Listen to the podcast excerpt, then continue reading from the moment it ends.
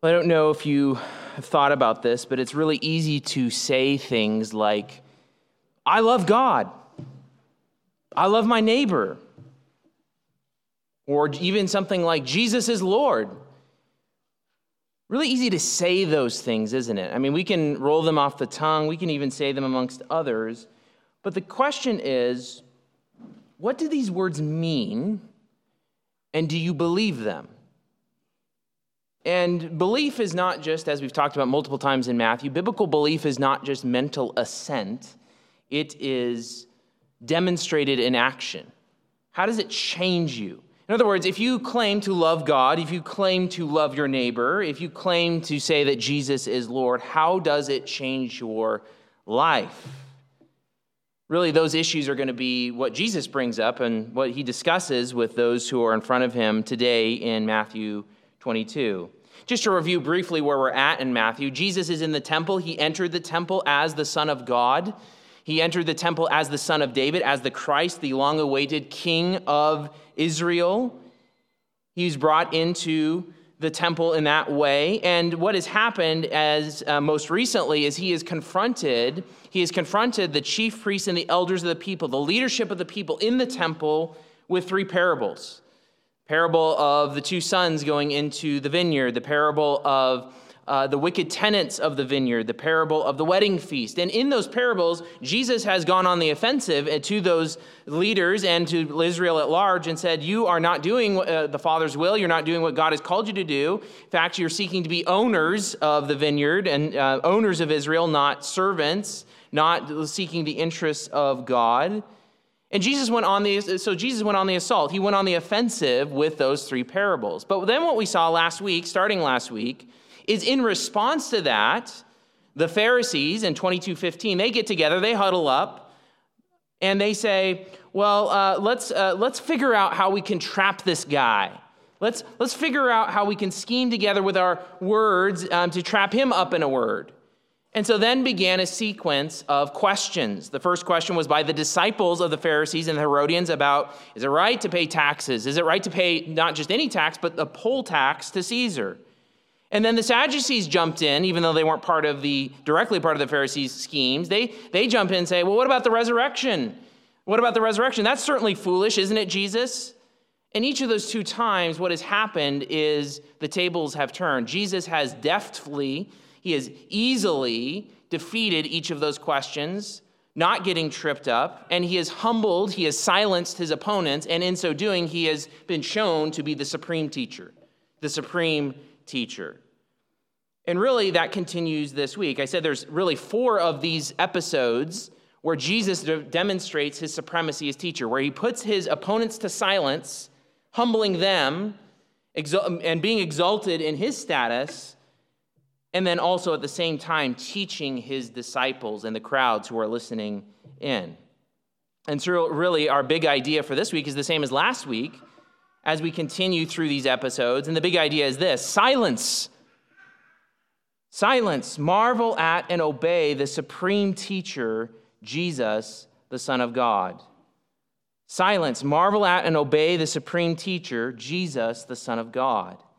And so we saw two of these lessons that Jesus was really teaching to his disciples ultimately last week. And he's going to do the final two lessons for his disciples. Yes, he's going to humble and put to silence his opponents. He's going to be exalted in his status, but he's also teaching his disciples and the audience of Matthew as we go through this. So the first lesson this week is this Love Yahweh, love Yahweh with all yourself, and love your neighbor as yourself. Love Yahweh with all of yourself and love your neighbor as yourself. Look at verse 34. But when the Pharisees heard that he had silenced the Sadducees, they gathered together. So remember the Pharisees in 22:15, they were the guys that have schemed together initially to say, "All right, it's time for us to go on the offensive. Let's trip this guy up. Let's humble him by our own prowess in the scriptures and teaching. Let's let's humble this guy." And so, what they had done initially, the Pharisees initially hadn't come, only the disciples of the Pharisees, their understudies, had come first, and they had failed. Then the opponents of the Pharisees, the political and religious opponents of the Pharisees, the Sadducees, came and they failed. So now the Pharisees come together again, this time around Jesus, after they've heard, oh, he silenced the Sadducees. He put them to silence. Now it's our turn, the full fledged Pharisees coming together to test Jesus. And they put forward a spokesman, verse 35. And one of them, one of the Pharisees, a lawyer. What does he mean by a lawyer? A lawyer um, is an expert in the law. Which law? The law of Moses. That's who these guys are. The Pharisees were kind of a grassroots movement, um, but they encompassed a lot of the lay leadership in Israel. They were respected as interpreters. And so here we've got a group of them in the temple, and then they put forward their expert, their expert lawyer, their expert in the Mosaic law. What does this lawyer do? He asks Jesus a question, but here we get the same refrain that has happened through all of these questionings. It's not a genuine question, it's in order to test him, in order to test Jesus. The word here for test is the same word that is used of Satan's temptation of Jesus in Matthew 4. This is not a genuine question. This is not um, seeking true knowledge, faith seeking knowledge. This is trying to trip Jesus up, trying to make him stumble. And so, in that spirit, this is uh, with that knowledge, Matthew frames the question that this lawyer asks. Verse 36 Teacher. Now, that's the third time that's been said. With the disciples of the Pharisees, they began with teacher. With the Sadducees, they began with teacher. And now this lawyer begins with teacher. Formally, it is a title of uh, respect, but it's that very status of teacher that they are seeking to undermine. Teacher, which is the great commandment in the law? That's what this lawyer asks. Which is the great commandment in the law? Now, let's think about this question for a minute uh, because we understand that this lawyer is trying to trip Jesus up. He's trying to, he's trying to get him to stumble, he's trying to snare him. But how does this question form a snare? It doesn't seem like it on the surface of it. How is this a snare? Well, let's think about it. We understand that in the Mosaic law, and the law here refers to Genesis through Deuteronomy. A lot of those laws are said in Exodus, Leviticus, and Deuteronomy, but there is hundreds of them. There are hundreds of formal commands in the law. But, uh, and even it seems like, uh, from extra biblical literature, it seems like the rabbis um, had a debate. I mean, they had debates on this sort of thing. Can we sum the law up into anything shorter? So, how in the world is this question a snare? Well, probably what they're thinking is well, if Jesus proposes one, all right, here's the great commandment, here it is, then they are anticipating, oh, well, we can propose something else to show it's like, well, that's a good one, but this one's better. Right? That's probably what they're thinking. Or maybe they're thinking along the lines of, how can you possibly rank God's commands? If God gave the command, it's important, isn't it? So why are you saying that one's important? What about this one? Or what about that one? They're all important. So whether it's one or the other of those, either way, you could see how this would snare Jesus, how it would potentially diminish him in the eyes of the crowds.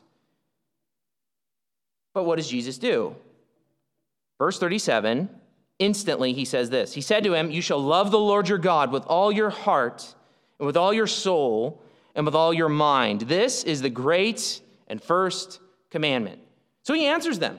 He answers them directly. Here is the great commandment. Here's what it is it is this.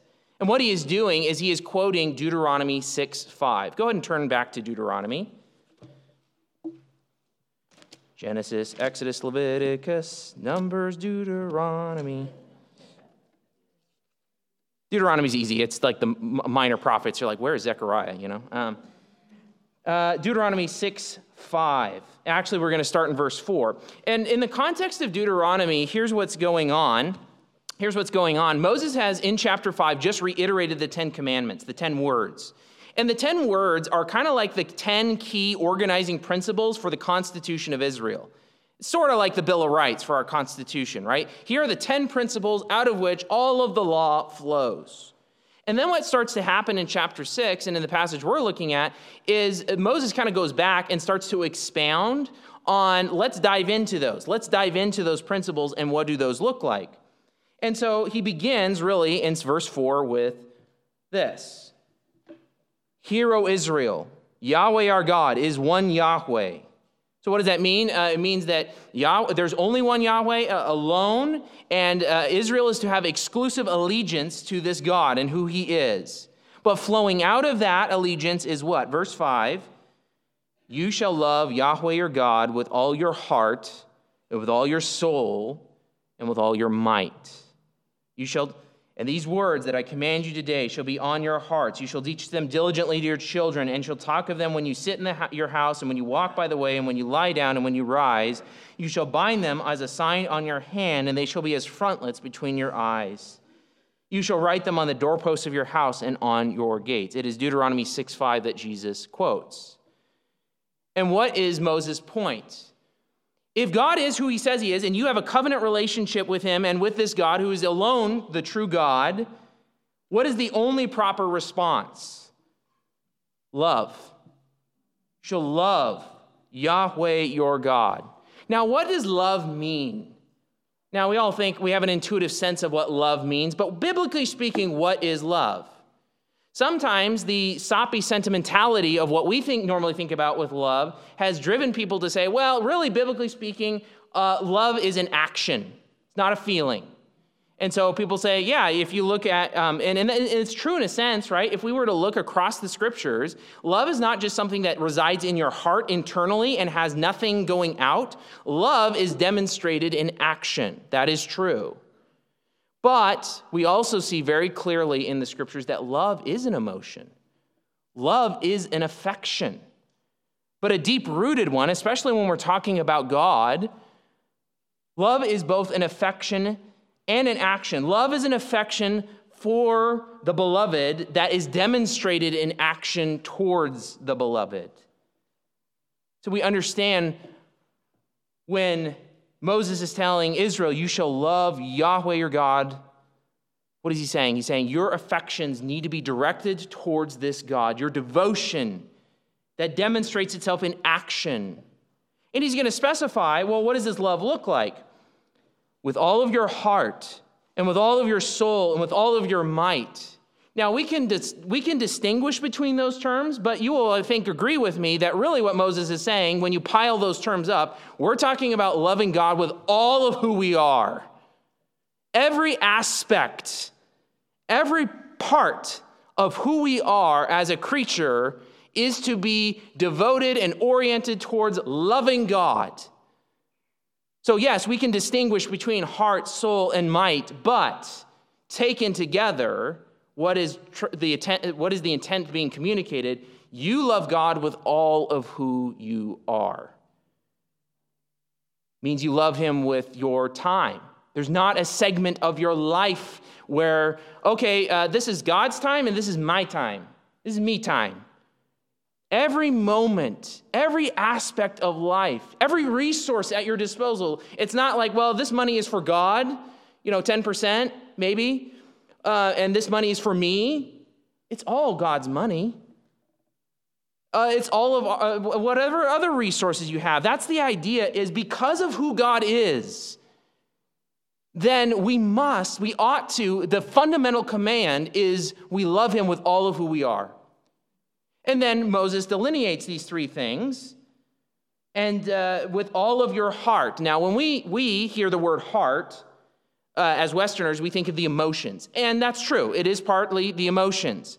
But the heart in Hebrew conception is not just the emotions, it's your intellect, it's your will, it's your reasoning power. You can think of the heart as like the control center of your being in, in biblical thought. So, yes, it includes the emotions, but it also includes your, your mental capacity, it includes your willpower, that's what's being meant with heart. So every decision you make, every affection you have, every, every consideration you have ought to be oriented towards loving God. But then what about the soul, right? With all your heart and with all of your soul. Now, we hear the word soul, and because we are influenced by Greek thinking uh, in, our, in our way back history, right? We think of the soul as the immaterial, kind of floaty part of our being. Well, that's true, but in Hebrew conception, the, uh, the idea of the soul is the idea of life, like the, your whole being. So, yes, it, it includes your immaterial component, but it includes your whole being, which includes the physical component as well.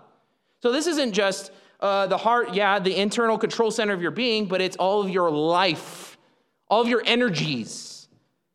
That's what Moses means. And then finally, with all of your might. The idea is like any physical strength, any external strength you might have, you're is- issuing that might, your resources, your physical resources, towards the end of loving God and showing that love in all of your being. So again, we can distinguish between these terms, but once we pile them up, what's the, uh, what's the understanding? The fundamental command, the fundamental march- marching orders for humanity is loving God with all of yourself. No segment of your life is exempt from this command. And you see, you see how why Jesus would call this your greatest command because even as Moses goes on, he says, uh, because if that's true that you love God, then you're going to listen to all the rest of the commands. In other words, what Jesus is beginning to do, Jesus is not saying, oh, you can set aside everything else as long as you just love. He's not saying that. He's saying, if you truly love God, then you will obey every other command because that demonstrates what is love? It's affection in action. And so, if you truly love God with all of who you are, then that will demonstrate out, itself out into all of the other commands that uh, Moses then references in the coming verses. Now, as we read through that, Remember, Jesus is quoting that passage, but you might have noticed something. Go back to Matthew 22. Go back to Matthew 22. So we read what Jesus says as he quotes that, and he quotes it very, very uh, basically the same wording, except for one. Verse 37 in Matthew 22, and he said to them, You shall love the Lord your God with all your heart and with all your soul and with all your mind. Do you see what Jesus just did there? Deuteronomy 6 5 says, with all of your might. Jesus says, with all of your mind. Now, definitely it's true that what Moses is saying, we just said, it encompasses all of your being. So it would definitely include mind, your thinking power, your, your intellect. But why does Jesus highlight that? There's, he's got to have a reason. He knows his Old Testament. Why is he highlighting particularly the mind, the intellect? Well, think of the context. What has been happening in the, these last few episodes? We have a lot of smart people, like the disciples of the Pharisees, the Herodians, and the Sadducees. A lot of smart people, and how are they using their intellect to try to trip Jesus up? To assault the sent one of God, to assault, at the very least, a prophet of God, let alone the Messiah himself. And so Jesus is not only saying, yes, this is the fundamental command, but he is subtly critiquing and ex- uh, exposing. Uh, if you want to talk about the greatest commandment, well, that's loving God with all of who you are, including your intellect, but you guys are using your intellect to undermine God's sent speak spokesman. But Jesus doesn't stop there. This is very interesting. They just ask, well, what's the great commandment? He said that. But then he goes on, verse 39. And a second, a second commandment is like it. What does he mean by like it? This word could mean uh, just similarity, but it can also mean like having the same level as importance. Now, I don't think he's saying that it is the same level of importance, the same level of greatness, but he's saying it's, it's really close. What is it? The second, a second commandment is like it you shall love your neighbor as yourself.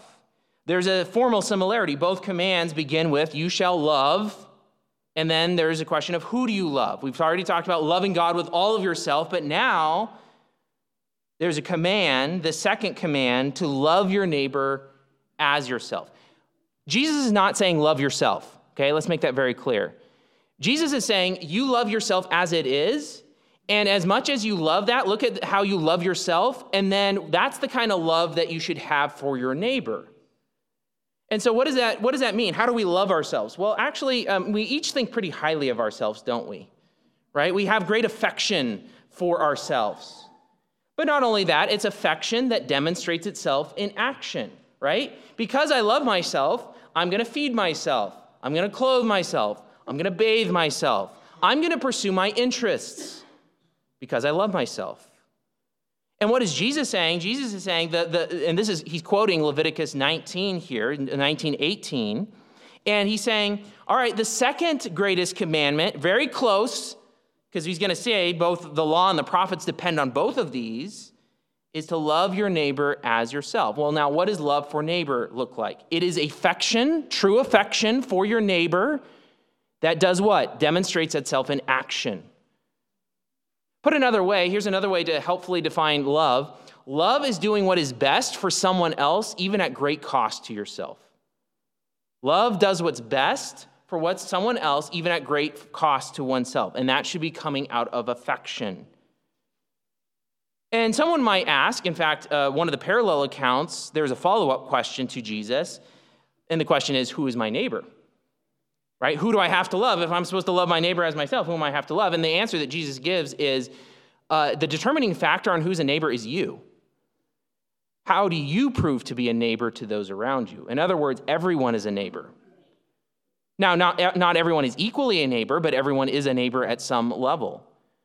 So it could be someone in Israel, or in our case, the church, could be uh, your literal neighbor, uh, could be an enemy, because we are to love our enemies.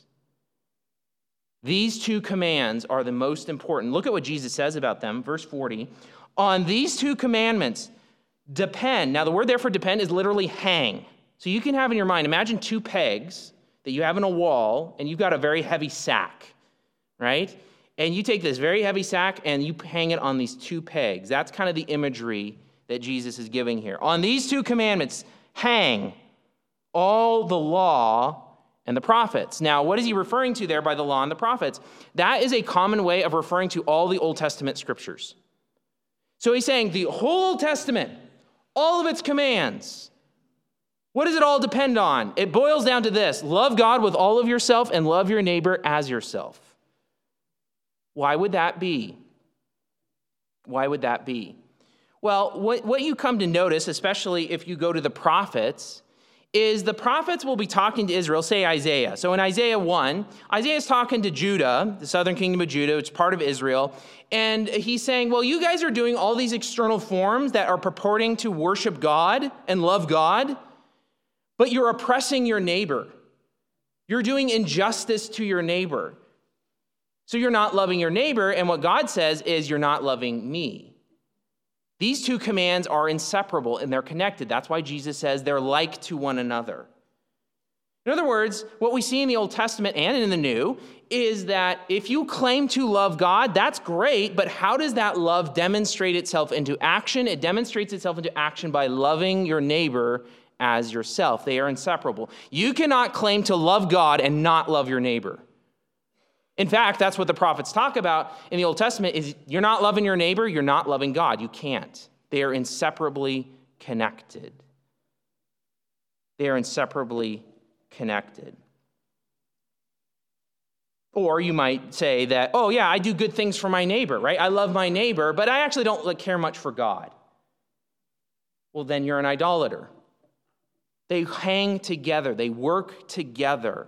This is what God demands of humanity. This is who he's created us to be, not just for the Old Testament, but for the New Testament. Paul in Romans and elsewhere will say the exact same thing that Jesus says. What are the fundamental commandments? How do you fulfill the law? It's not that the commands are unimportant. Don't misunderstand Jesus. Jesus is not saying, eh, specific commands are unimportant. Just do what you, just love. All you need is love, right? That's not what Jesus is saying. Jesus is saying, if you're talking about any specific command that Jesus or God gives, you drive that back to one of two principles loving your neighbor horizontally or loving your, uh, loving your God vertically. And if you love God, you're going to love your neighbor. And if you're not loving your neighbor, you're not going to love God. That's how this works. So Jesus has successfully dodged this question. We don't hear anything from this lawyer, but we understand, given the pattern that's been shown in this chapter.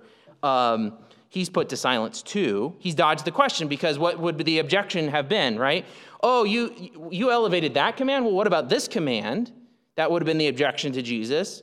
Or uh, how can you rank God's commands? But what Jesus has said is actually, you can trace any command back to these two, and especially back to the one And effectively, what he has said is all of the commandments hang on these two. So that's why I can boil it down to one. He has dodged the, the potential critique and he's put the guy to silence. But what is he also doing? He's teaching his disciples.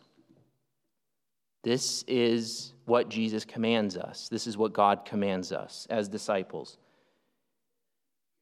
Love God with all of yourself and love your neighbor as yourself. You might say, well, yeah, but uh, can we say this another way? Is there another way to talk about loving your neighbor as yourself? What does that look like? Well, thankfully, Jesus gave another instance in the same book, at least of an idea as shaping what does it mean to love your neighbor as yourself. Go back to Matthew 7. Sermon on the Mount.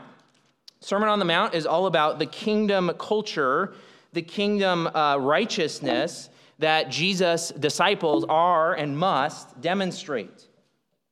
And as he's in, entering into his conclusion in the Sermon on the Mount, he kind of sums up his sermon in a very pithy phrase in verse 12.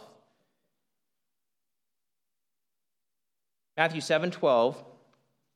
So, whatever you wish that others would do to you, do also to them. Now, note this for this is the law and the prophets. So Jesus in Matthew 22 is saying, the law and the prophets hang on loving God uh, with all of yourself and loving your neighbor as yourself. And really what he's doing in 712 here is he's talking about the love your neighbor command. And He's saying, all right, uh, what does it mean to love your neighbor? It means this.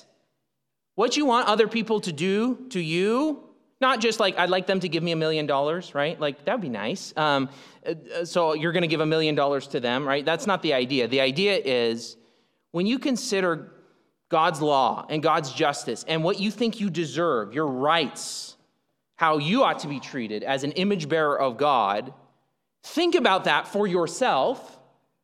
And then what? Take the initiative and extend that to others. In other words, what is love? Love does what's best for someone else, even at great cost to yourself. Not dependent on someone loving you first, you're to take the initiative and be generous.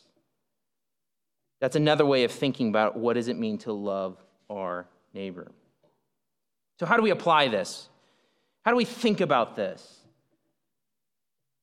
Again, not only for the Old Testament, but for all the scriptures, when we say that God requires of us these two commands. Jesus is not making other commands unnecessary, but he's showing what these they are rooted in. Every command is rooted in one of these two, and really both. So what? So know the commands of Scripture. Like what? Like don't murder. You're not to murder. But why are you not to murder? Because that's not loving your neighbor and it's not loving the image of God. See, you can trace any given command. Know the commands, but then trace them back to the, these two commands in these principles of love. Know the commands of Scripture. Know the commands that Jesus gives. You are to live by those because they demonstrate love for God and love for others. It's so easy and quick to say, I love God, I love my neighbor. But do you grasp what that means? Loving God is truly affectional. It truly does come from the affections, but it demonstrates itself in everyday actions. Do your everyday actions demonstrate a devotion to God? Let's imagine that we were to take a video of your last week, and maybe not even your thoughts, which is a whole nother level, but let's just say your external actions. We had a video tape and we played it on this screen. Could we see from that video that you are devoted to God? Or would we see an idolater? Someone who is in love with themselves and their own interests and having no interest for the one true and living God? Do your everyday actions demonstrate a devotion to God? Are you seeking to know God more so that you love Him more? Are you spending time in the scriptures not because it's a checklist, but because you want to know and to love Him more? Are you praying not just because it's something you need to do, but because you want to relate to this one true and living God who has saved you if you are in Christ? And then the question is how is your love for your neighbor? Do you seek the best interests of your neighbor? Here I want to say something. Being nice is not the same as loving a person. Now, it's good to be nice. I'm not saying don't be nice, right? Don't be a jerk. I'm not saying that. But being nice does not equal loving someone. And in fact, niceness, exterior niceness, can cloak hatred, can't it? What is love? Love does what's best for someone else, even at great cost to oneself. Your love, if you truly do love your neighbor, should show itself in concrete action. If you're a member of Faith Bible Church, do you know all of the other members of Faith Bible Church? See, you can't love someone you don't know. Do you know all of the uh, members of Faith Bible Church? And in knowing them, are you pursuing their interests as a fellow member? Do you know who is in this very room? If we, uh, I mean, if we're going to talk about neighbor, our closest neighbor, especially as the people of God, is our fellow members. We ought to know them, know their needs, and pursue them, serve them like Jesus has served us. How are you loving those with you interact with during the week? How about your family? They're your neighbors. How about your literal neighbors? How about your fellow employers or fellow students? How about your enemies? Are you pursuing the best interests of your neighbor? Love does what's best for someone else, even an enemy, even at great cost to oneself. Here's the thing you don't get to pick and choose who you love. Everyone is a neighbor. Doesn't mean all the relationships are the same or that love looks the same in all those relationships. It will look different depending on the relationship, but you don't get to pick and choose who you love. Jesus says, You love everyone. Differently, according to the relationship, of course, but you don't get to pick and choose whom you love. And here's the reality that the Old Testament prophets talk about, that the New Testament talks about.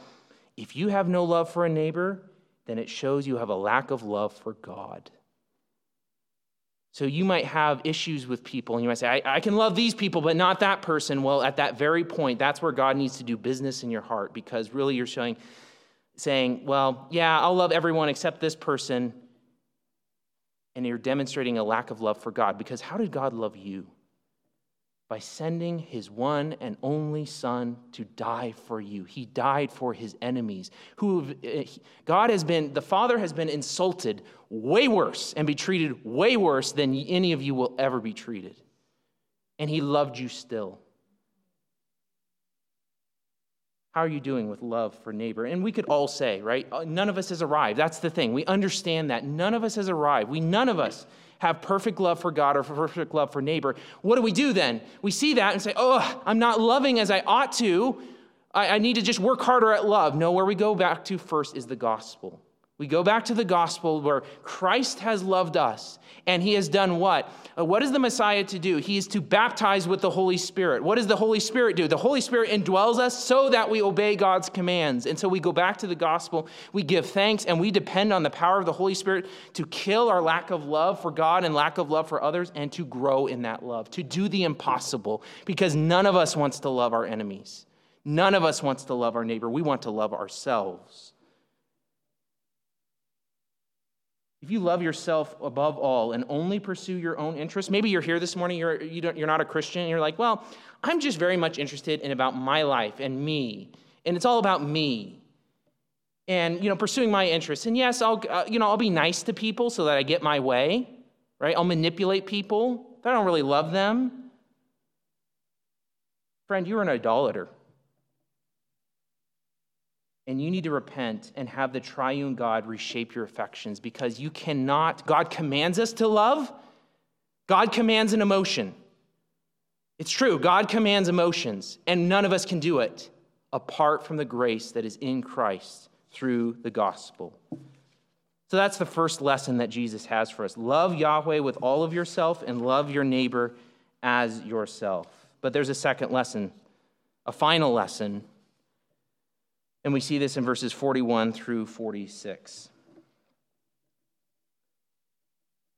Now, while the Pharisees were gathered together, so they're still there, right? The idea is okay, he just kind of silenced them, and they're still around. They're still hanging out right where he is, and they're still gathered together around Jesus. Jesus asked them a question.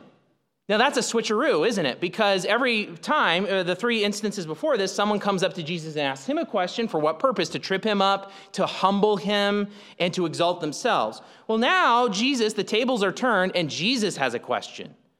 Jesus has a question. What's his question? Saying, What do you think about the Christ? I think that's so funny because we know from Matthew, Jesus understands that he's the Messiah, right? And the readers of Matthew understand that Jesus is the Messiah.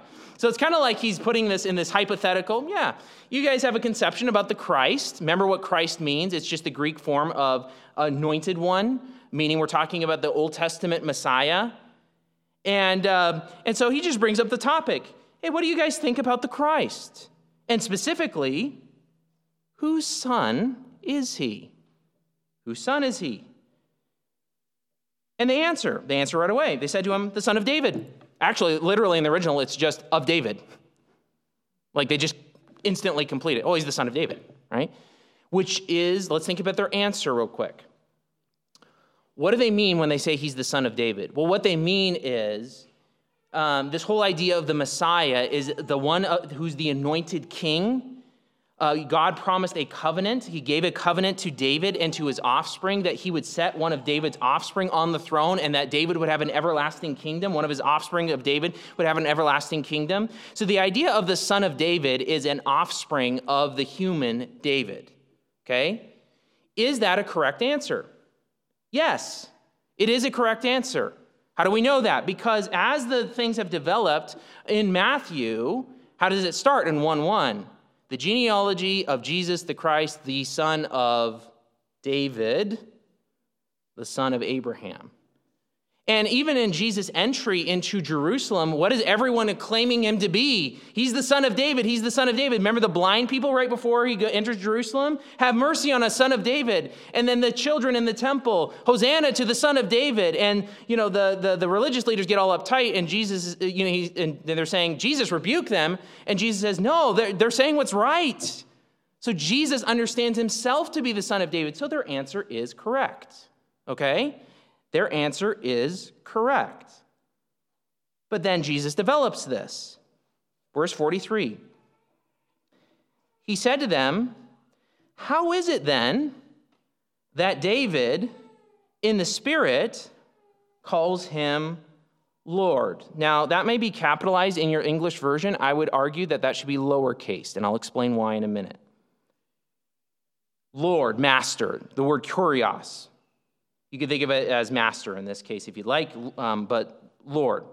How is it then that David in the Spirit calls him Lord, Master, Superior? Saying, The Lord said to my Lord, Sit at my right hand until I put your enemies under your feet. Now, what is um, Jesus quoting here? He's quoting Psalm 110, verse 1. Go to Psalm 110.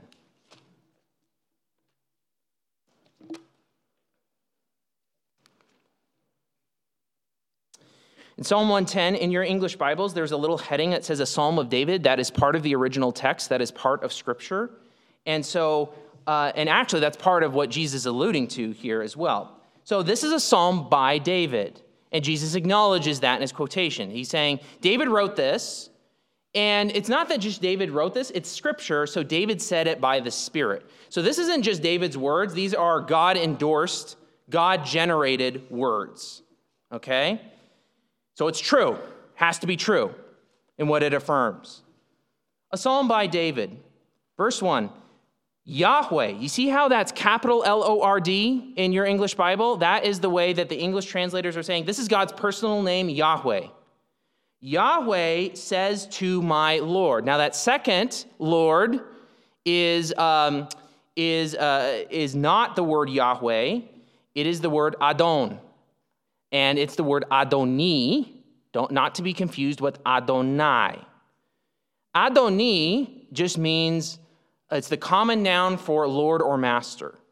So this is why I say it should be lowercase. It's just the common noun for talking about a master or a lord or a superior. As opposed to the word Adonai, which is the word that is used to represent God. Now, that word shows up in Psalm 110, but it doesn't show up until verse 5. You can see that there. But in verse 1, it's this a declaration of Yahweh to my Lord, my master. Who's saying that? David is. So David is saying, Yahweh made a declaration to my master, my superior. And here's the declaration Sit at my right hand until I make your enemies your footstool. Now, you will notice in Jesus' quotation of this, he is calling, he is equating David's Lord, David's master, with the Christ. And you're like, how does he know it's the Christ? Well, let's read the rest of the psalm. Yahweh sends forth from Zion your mighty scepter, rule in the midst of your enemies. Your people will offer themselves freely on the day of your power in holy garments. From the womb of the morning, the dew of your youth will be yours. Yahweh has sworn and will not change his mind. You are a priest forever after the order of Melchizedek. Adonai, the Lord, talking about God, is at your right hand. He will shatter kings on the day of his wrath. He will execute judgment among the nations, filling them with corpses. He will shatter chiefs over the wide earth. He will drink from the brook by the way, therefore he will lift up his head. And what is this depicting?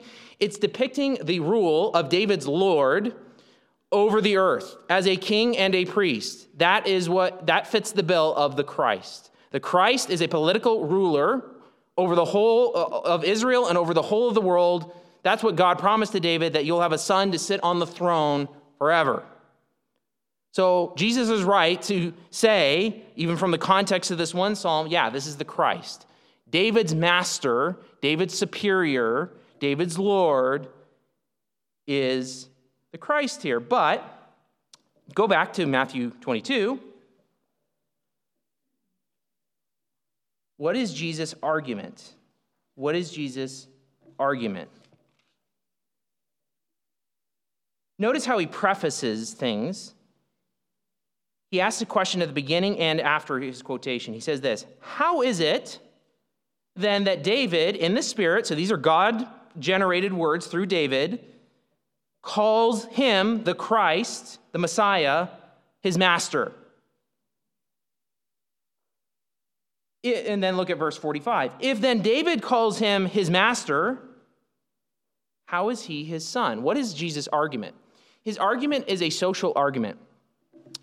In biblical terms, you're to honor your father and your mother. One of the ways that you honor your father or your mother, at least with regard to relationship between ancestors and descendants, is the descendant, the son, always applies the term Lord or master to his ancestor. You can actually see this in Matthew 21. Remember the, the parable of the two children going to work in the vineyard? And the second son, when the father approaches the son, he says, Okay, go work in the vineyard. And that child says, I will, Lord. Same word. In other words, it's appropriate for a descendant to apply to an ancestor the term Lord, but the reverse is not true.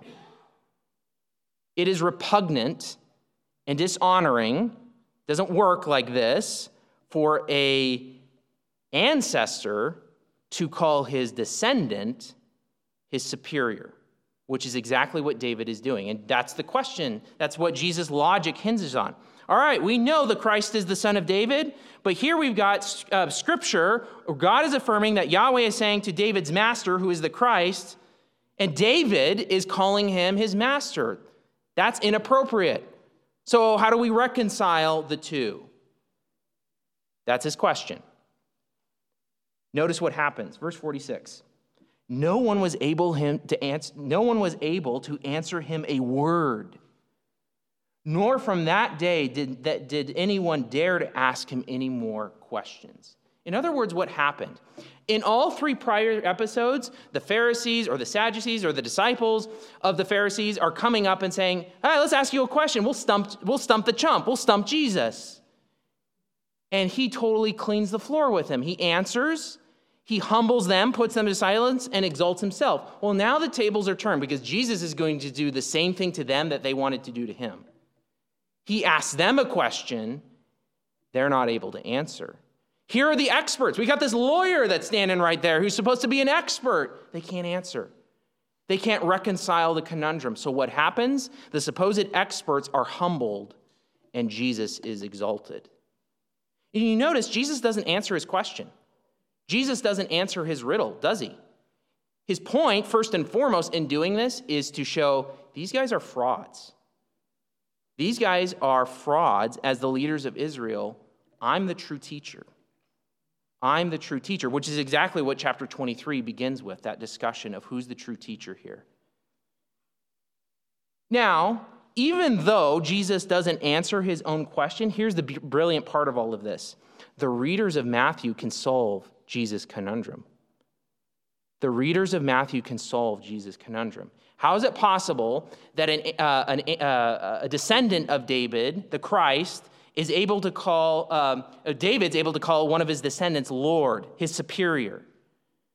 Well, we understand from the book of Matthew that Jesus is not just the son of David, he's the son of God. What does chapter 1 in Matthew address? It gives a genealogy showing that Jesus has Davidic lineage. But then what does it do? It recounts the virgin conception by the Holy Spirit of the one who's going to be called Emmanuel, God with us. We can see in the baptism uh, with, with, um, uh, with, that John baptizes Jesus, the Father says, This is my beloved Son with whom I am well pleased. Matthew 11, 25 through 27. Uh, no one knows the Father except the Son. No one knows the Son except the Father, and anyone to whom the Son chooses to reveal him. We can see in the Transfiguration, again, uh, Jesus is displayed in glory, and this is my beloved Son. David has to call his descendant Lord because he's not just the son of David, he's the son of God, meaning he's God the Son incarnate and many other episodes and ways in Matthew with Jesus walking on the water. Uh, only God gets to walk on water if you were to look at the Old Testament. That is the answer to Jesus' riddle. But because the people he's answering, asking the question to, they're not submitting to him, they're not listening to him as a teacher, they can't solve it. But for those who submit, those who bow the knee to Jesus, it's clear. He's called David's Lord because he is God. Even in the context of Psalm 110. Uh, remember, I said, I pointed out in verse 5, Adonai is addressed, God is addressed, Lord is addressed in terms of deity. Arguably, in that verse, the person who's being addressed is the Christ. The Christ is both human and God. So, what do we learn from this? What do we learn from this? Well, the first thing we learned, and we talked about it last week, when you try to argue with Jesus, he will always put you to silence. He's always going to win. And that's important. That's not just an empty platitude, because what we tend to do as in our sinful human hearts is we tend to approach the scriptures to stand in judgment over the scriptures. That can't be true because I don't like it. That's essentially what all of our arguments boil down to. I, that can't be true because I don't like it. It doesn't feel right. Sola, we could add a sola up here, right? Sola feels, right? That's how we operate as evangelicals sometimes, isn't it? Ah, it doesn't feel good. It doesn't feel loving. It doesn't feel, feel, feel, feel, feel. No! What do the scriptures say? And are you going to surrender to the scriptures? Are you going to bow the knee? Jesus is always going to win. So stop standing in judgment over Jesus and the scriptures and submit to Jesus and let him teach you the scriptures. Matthew 11, 28, come to you, come to me, all you who are weary and heavy laden, and I will give you rest. Take my yoke upon you and learn from me. For I am gentle and lowly in heart, and you will find rest for your souls. For my yoke is easy and my burden is light. Now, did you notice something in what the Psalm 110 actually said?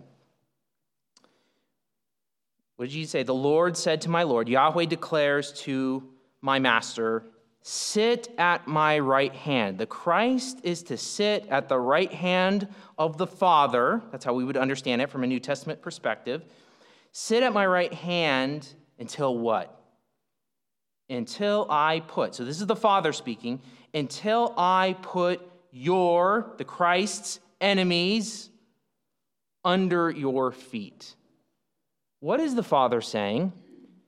He's saying, All right, we're going to establish your reign. And I'm going, I am Yahweh, I'm going to work for you, the Christ, to put enemies, your enemies, under your feet. Now, we kind of see that displayed here, don't we, even in the text, where Jesus' questioners, their malicious intent, they're humbled. But there is a day coming when the Christ is going to come back. and he's going to reign from a throne in Jerusalem. And the Father is going to put every person who does not bow the knee now and will not bow the knee in repentance and faith under the foot of King Jesus. So the question is will you bow the knee and acknowledge that Jesus is Lord? God in human flesh who came to die and rise again to rescue his people from their sin. Are you going to bow the knee now or are you going to bow the knee later? Because you're going to bow the knee. And you want to bow the knee now because if you bow the knee in repentance and faith, I'm done living for myself, I'm done living for me, I'm done uh, with my sin, and I surrender to the Lordship of Jesus Christ because he alone can rescue me from my sin, from his death and resurrection on the cross, then you will enjoy the joy of that wedding feast that Jesus talked about in Matthew 22 1 through 14. But if you will not, Jesus will put you to silence at the judgment. You might say, Oh, yeah, I'm going to have words with Jesus at the judgment. No, you won't. You might say, Lord, Lord, didn't I do all these great things? And what Jesus says in Matthew 7 is, I'm going to say to them, Depart from me, I never knew you. He, the Father is going to put the neck of a stubborn heart, a stubborn person, under Jesus' feet, and Jesus will win. So why will you die? Bow the knee now, because you're going to bow in the future. Silence. Marvel at and obey the supreme teacher, Jesus, the Son of God. Let's pray.